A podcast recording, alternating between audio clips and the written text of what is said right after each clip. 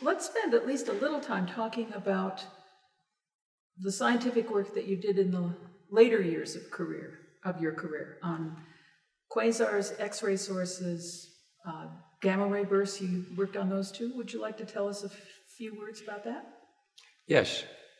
Um, X-ray uh, observations were, uh, very interesting uh, um, because the phenomena that we have discussed, especially quasars, black holes, um, they stand out in the X ray sky much better than in the optical sky. If you were to count where 3C 273 ranks in the optical sky, I've never done it, but you start with Sirius and then you go down. My estimate is that it is of the order of a million or so. About that, yes, I think that's right. Mm-hmm. One in a million. Yeah, mm-hmm. one in a million. You encountered the first quasar in the X-ray service, service uh, uh, uh, uh in the X-ray uh, collections uh, everywhere. Mm-hmm. Uh, radio galaxies, uh, I, I, think quasars in fact dominate even over radio galaxies in X ray surveys. So you get an enormously rich sample if you do the work. Yeah. That was so attractive that I, uh, uh, uh in the 80s, uh, at the suggestion of, uh, I think, Riccardo Giacconi, uh, went to Germany a number of times to assist them in preparing a satellite called ROSAT, which in fact worked and which has done beautiful work on uh, making a survey of almost the entire sky. There's somewhere one or two thin strips that are missing, but it is uh, great work. And as I say, that, that has been, and uh, in the meantime, we did uh, uh work uh, at Palomar on positions confirming that these X-ray sources were actually quasars, etc., or what they were, and, and got a very rich beginning of a sample. Uh, uh, Jim Gunn was also involved in that, and Don Schneider. And Jim Gunn, by all this work, was uh, moved to start his Sloan survey, which just uh, covers the whole, covers enormous areas to enormous depth in a way that is uh, just um, awesome. Awesome, totally. I awesome. would say. Yeah. and uh, but the move to the X-rays was was essential to make it efficient. So difficult to find quasars in the optical sky. Why did you get drawn to gamma ray bursts? Oh, just because they are there. Uh, they were discovered actually in, I think, perhaps 1966, but kept secret because these are, these are observed by satellites to check on whether the Soviets uh, kept to the uh, kept to the uh, um, the so the so, so the ban. Yes. Yeah. Mm-hmm. And um, And the amazing thing was that as soon as they started the system, the first alarm went off. Thank God they did react and did not send, uh, send anybody to Moscow to, to uh, let them know. uh, and uh, that's because typically, at the sensitivities that we talk about, there is one or two gamma ray bursts in the sky per day, sometimes 3 mm-hmm. um, and I was, I was intrigued by that. Very difficult. Because their durations uh, go from 20 milliseconds to an hour, An hour or so, yeah. something like that. Yep. The astounding thing is that I don't understand at all is that if you go to much higher energies yet than can be done from, from those satellites, that they last much longer. I don't understand that. Is that right? I didn't know that. Ontzettend long. It, it's, but the count is slow because once in a while you get a photon at these very high energies. I don't understand it.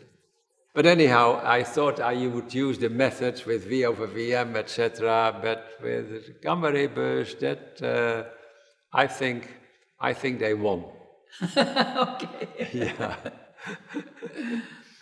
Let's let's switch our attention to administration. You've done a lot of different administrative jobs, ranging from executive officer, which is like department chair for Caltech astronomy. Then you headed the division of physics, math, and astronomy. Astronomy. Yeah. Uh, you were director of the Hale Observatories. We probably should explain what that is. That's right. Right. Uh, so let's review those years, and I'll lead into it by reminding everybody that an upshot of something that happened while you were holding those jobs was the, the dissolution of the Hale Observatories right. and the separation of Carnegie right. from Caltech. So That's right. why don't you tell us about that and the events that led up to that? That's right. Yes. Um, yeah, it had to do with, with appointments to the staff. The, the Hale Observatories um, uh, was uh, essentially uh, Palomar plus uh, the six meter telescope also on Palomar. Um, it was used by the staff, by staff members. Staff members were, were chosen from the Caltech faculty in astronomy and from the Carnegie uh, uh, astronomers. And there was an observatory committee, and the observatory committee took care of all the business. It would appoint further staff members if they were qualified from either one or the other institution. It would uh, several times per year invite all the so called staff members to submit uh, um, proposals for use of the telescopes. Uh, it would uh, look at the proposals and vote uh, for uh, to assign time, as it were, and then uh, that and, and that's that's that was the main role. Uh, but one had to be a staff member of To, to use to use the Palomar 200 inch, you had to be called a staff member in Hale Observatories. uh, yes, Okay. right. So just because you were a Caltech faculty member did not necessarily mean No, that you could observe with the Palomar 200 inch. correct. And same for Carnegie. Um, well, Carnegie only, uh, I said yes to the uh, Caltech thing because you need to be an astronomer. Yeah. But, but all astronomers at, at Caltech were staff members and observing astronomers, of course. Yes. And, um, at, and, and the Carnegie people, obviously, there was practically no theory at Carnegie. I think that's true. that right? Yeah. So that situation existed. It, um, there, was an, a, there was a proposal, uh, uh, curiously, uh, it came from Caltech, my own institution, uh, to uh, um, uh, appoint somebody who, uh, it, uh, who became controversial because he, he was not somebody that uh, one considered, uh, I think, in both institutions as a, uh, uh at least by most staff members, as somebody who uh, was not of the caliber. Um, and so it was during that episode that there, uh, there was considerable unhappiness uh, uh, about what was going on. And um, I cannot remember who made a proposal that that person should be appointed. Mm-hmm. It might have been somebody from, from Carnegie, actually. Mm. So, uh, but anyhow, what happened was that uh, uh, I looked at things and realized that, uh, that the situation was not very agreeable uh, in terms of, uh, of the staff membership. There was also the question of difficulties at the, not at the top, but at the administrative level between Jesse Greenstein and uh, the people at Carnegie. Uh, so disagreements over yeah all kinds of things. Yeah, yeah, I see. Mm-hmm. Yeah, and uh, so anyhow, I decided uh, uh, somewhat abruptly to. Uh, on the 22nd of November, I think, 1979, I wrote a letter to the two presidents indicating that I was proposing that we separate. I wrote that I felt that the that the the combination the combination of the two parts was not more valuable than the than each part separately. Uh, and that I therefore propose that the two separate and that uh, I would uh, resign on the 1st of uh, uh whatever it was, 1980, uh, as director and would not take part in the discussions about my proposal so that, so that there was so that two administrations and the astronomers could decide really what they wanted. Well, needless to say, they, adopt, they adopted my proposal. Why do you say needless to say? Because you know that is a, uh, you know what is the current situation. no, that should be said here. Yes. So uh, uh, the upshot was, in any case, that uh, that that the separation took place, uh, and I am almost certain that if we had been together still, that Caltech would not have two Keck telescopes, that Carnegie would not have the Magellan telescope, that we would not be, be pursuing together, of course. Sorry, Caltech has, that's the wrong thing to say. But I mean, we got into funding, etc., and so on, cooperative. You know, uh, we work with UC, ma'am, and uh, and of course, Carnegie work with many other institutions. Uh, maybe what you're trying to say there is that it was a little too comfortable that relationship, and when it was dissolved, each side had to work harder yeah. in order to stay yeah. at the forefront yeah, on its yeah. own. And it led to, to a fantastic flowering. I really. think, yeah, I, I, I think it, it led to a, re, a reinvigoration of, of both places. Mm-hmm. Uh, I think it was also true that in terms of both institutions felt that uh, that yeah the the, the cooperation was something that was going on, and if an initiative was to be taken, uh, uh, perhaps the other, other one would do it. I was dumbfounded. I was dumbfounded to be sent a proposal for my judgment by the National Scientist, by the National Science Foundation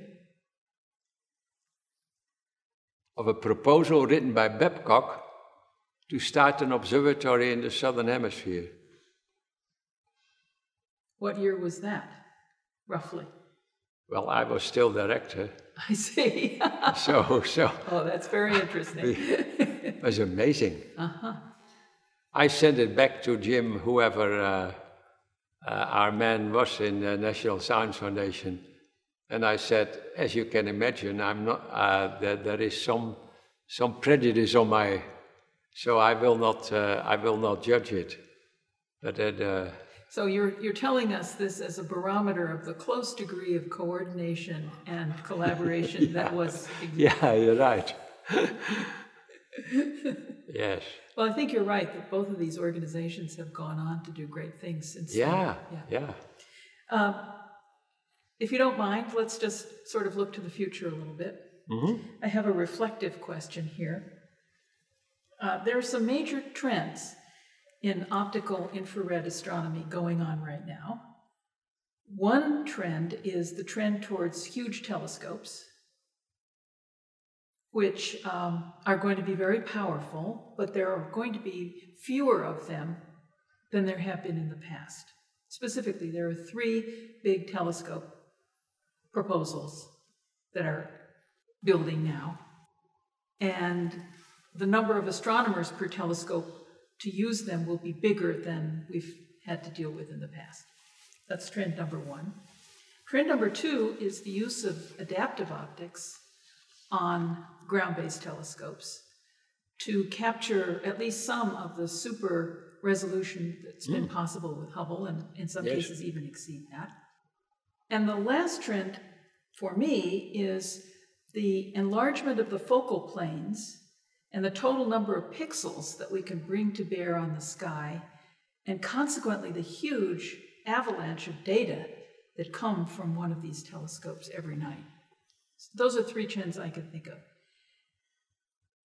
I invite you to look at those trends, extrapolate going forward, and tell us with your crystal ball what's going to happen in astronomy. Is Maarten Schmidt of the future going to go to the world's largest telescope and have six nights all to himself to study quasars or whatever? No. No. No. No. So, what do you think we'll be doing? It, it, uh, it, you'll get very few nights. I think the total. Do you think there'll be huge collaborations How- how- and cooperation? How has the how has the astronomy the astronomer po- population of the United States developed? By the way, I looked at that myself maybe 15 years ago, and there was an enormous increase from 1960 through 1995, like factor of five. yeah, yeah, Since then, probably less of an increase, but Yeah. probably still continuing to Yeah. expand. yeah, Mm-hmm. yeah, Uh, definitely more astronomers with time, yeah, yeah, yeah, more astronomy departments, and more students. yeah. Point number two was Adaptive optics. adaptive. Fantastic, Mm-hmm. beautiful, and um, Some people don't believe in adaptive optics. They don't really think it can do the job or ever really work. oh, I'm sure uh, it can. Why not? You, you the, the the question is how do you how do you how do you gauge the atmosphere? How do you do the uh, the uh, and and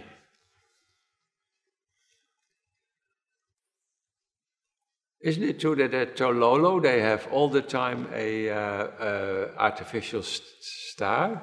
Well, laser stars on telescopes make artificial stars. Sorry. Laser, you know, the laser Yeah, guide star yeah, yeah. pretty much solves that problem. Yeah. Yeah. No, I think it's fantastic, and I, I don't see why, why it couldn't work. I thought it has already, in some cases, done Absolutely. fantastic, Yeah. fantastic work. And My favorite figure is that the 30 meter telescope relative to Hubble, 12 times bigger in diameter, sees 100 times fainter Yeah, with adaptive optics. yeah, yeah, Provided it's working. yeah. yeah, but that, that, that's immensely important because uh, we need that. Um, and we cannot always rely on space. No, I think I, is a very expensive way to go. it's expensive and it depends on the political will. That too, yeah, yeah. And then uh, point number three was Point number three was the enormous increase in the amount of data. What's that going to do for us? no, I think it's very good. Um the thing I would worry about potentially, without being critical of a new generation, because that's unfair, about whether the ideas about what you're trying to achieve are of the quality that such data streams warrant. So let's go back to the 50s and early 60s at the beginning of your career. This was maybe 10 years before my own. I think we would share the view that that was an enormously exciting time hmm because so little was known Yeah, and because we could see better detectors coming along. yeah, And the end of the photographic plate yeah, something better than that, right? So there just seemed to be an endless array of interesting questions. My question to you going forward, on the other hand, we've learned a lot hmm in the meantime. My question to you going forward, do you feel that the array of opportunities is as rich as it is in astronomy going forward from now as it was when you were a youthful astronomer? Um, I'll answer that in just a moment, but first I have to take back. I have to take back my mark about space science. Hmm. The way I understand it, Gaia will be able to essentially get parallaxes for every star in the galaxy, except for absorption. That is incredible. I mean, Good point. so I, th- I think let everybody have at it. And uh, I don't even know exactly how it is done, but it is done by, by techniques in the focal plane that are incredibly clever.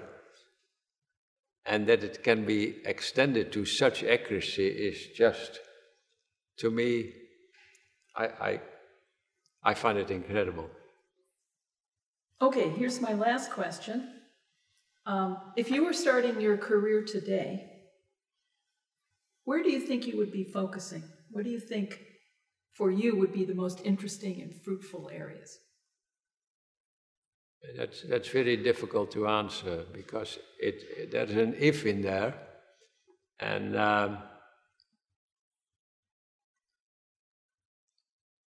so I think, I, I, I think I cannot answer about myself, but I, I think I come back almost to my, to my answer uh, to the previous question. It is, it is the young people who enter the field and see things for the first few years with fresh eyes, um, not influenced by I don't know what, that that really may be the next step forward.